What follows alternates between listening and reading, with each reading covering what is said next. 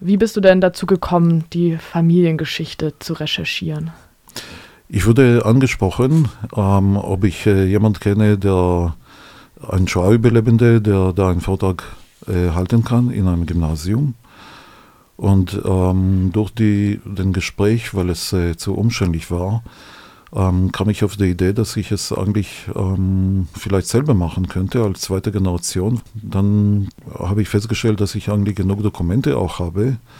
Ähm, mein Vater hat die Familiengeschichte geschrieben, mein Onkel, eine Tante in Frankreich, die da lebt. Und ein Film wurde gedreht über meinen Onkel, ähm, wie er nach Israel kam und seine Familiengeschichte. Und damit habe ich genug Unterlagen, einen Vortrag zu halten. Das heißt, deine Oma hat schon die Familiengeschichte recherchiert, dein also, Vater, deine Onkel, Tanten haben weitergemacht und du jetzt auch. Ja, jetzt, ähm, wo ich angesprochen wurde wegen dem Vortrag, habe ich auch angefangen mit Recherchen. Äh, das war weniger über die Familie selbst, sondern die historische, der historische Hintergrund. Ähm, ich wollte die, den Vortrag nicht nur über die Familie machen, sondern alles, was drumherum auch geschehen ist, historisch.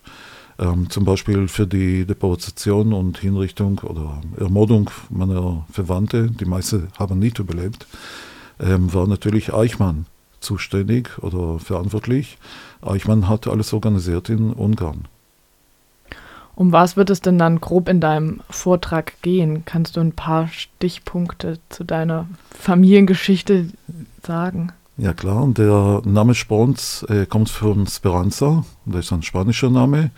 Wir haben festgestellt, die Familie kommt aus Spanien, ähm, wo die Inquisition ähm, da angefangen hat, mussten die Juden entweder Spanien verlassen oder konvertieren. Circa die Hälfte hat Spanien verlassen, davon hat nur die Hälfte überlebt auf die Umwege. Und meine Familie kam nach Neapel und später mit der Prinzessin Beatrix, die den König Matthias in Ungarn geheiratet hat, äh, sind sie mitgegangen nach Ungarn. So ist die Familie nach Ungarn gelangt.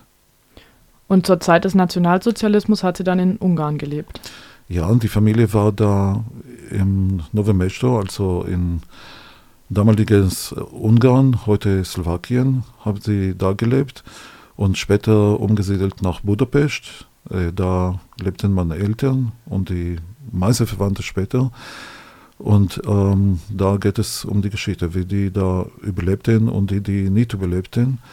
Ähm, ich habe auch rausrecherchiert die Mörder meiner Familie in Buchenwald und ähm, Dachau, ähm, deren Namen sogar und die Strafen, die sie bekommen haben und wie lange sie gesessen sind oder doch freigekommen sind. Die meisten wurden, kamen davon fast unbeschafft ja, es zeigt sich, wie die, eure Familiengeschichte sich durch ganz Europa durchzieht. Durch ja, nicht nur Europa. Ähm, eine Tante von mir zum Beispiel äh, war da im Untergrund.